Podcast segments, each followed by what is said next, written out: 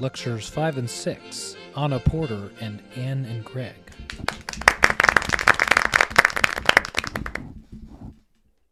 Dear Uncle Corky, you are my godfather and uncle. You have done a great job at both. You send the funniest Christmas gifts. The toys made me feel like a little kid again. Having had such a wonderful childhood, those feelings were much appreciated.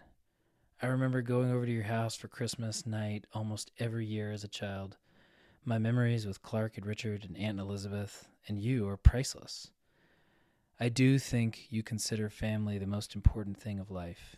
I remember sitting at the dinner table with Granddad, and he was having a hard time. You and Clay both got up to help him. It was very endearing.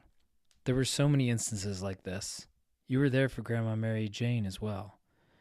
I saw that you are a loving son, and that you have raised two wonderful sons as well. I have this memory of sitting on the pavilion at Sawgrass Beach, having conversations about life with you and Aunt Elizabeth. Those moments are very sweet to me. Thank you for being my uncle and godfather. Love, Anna. Ever since we moved to Garden Hills in 1992, Corky has been one of the most generous and friendly neighbors we have ever had. He has even mowed our front lawn on occasion when we have been out of town and in between yard helpers.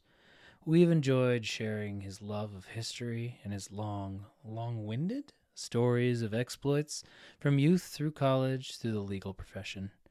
Our fondest memories are from evenings around the fire pit in the backyard.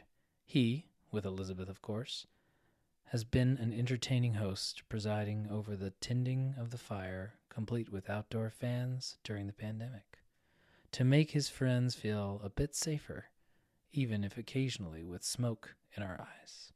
Happy birthday, Corky. We wish you many more.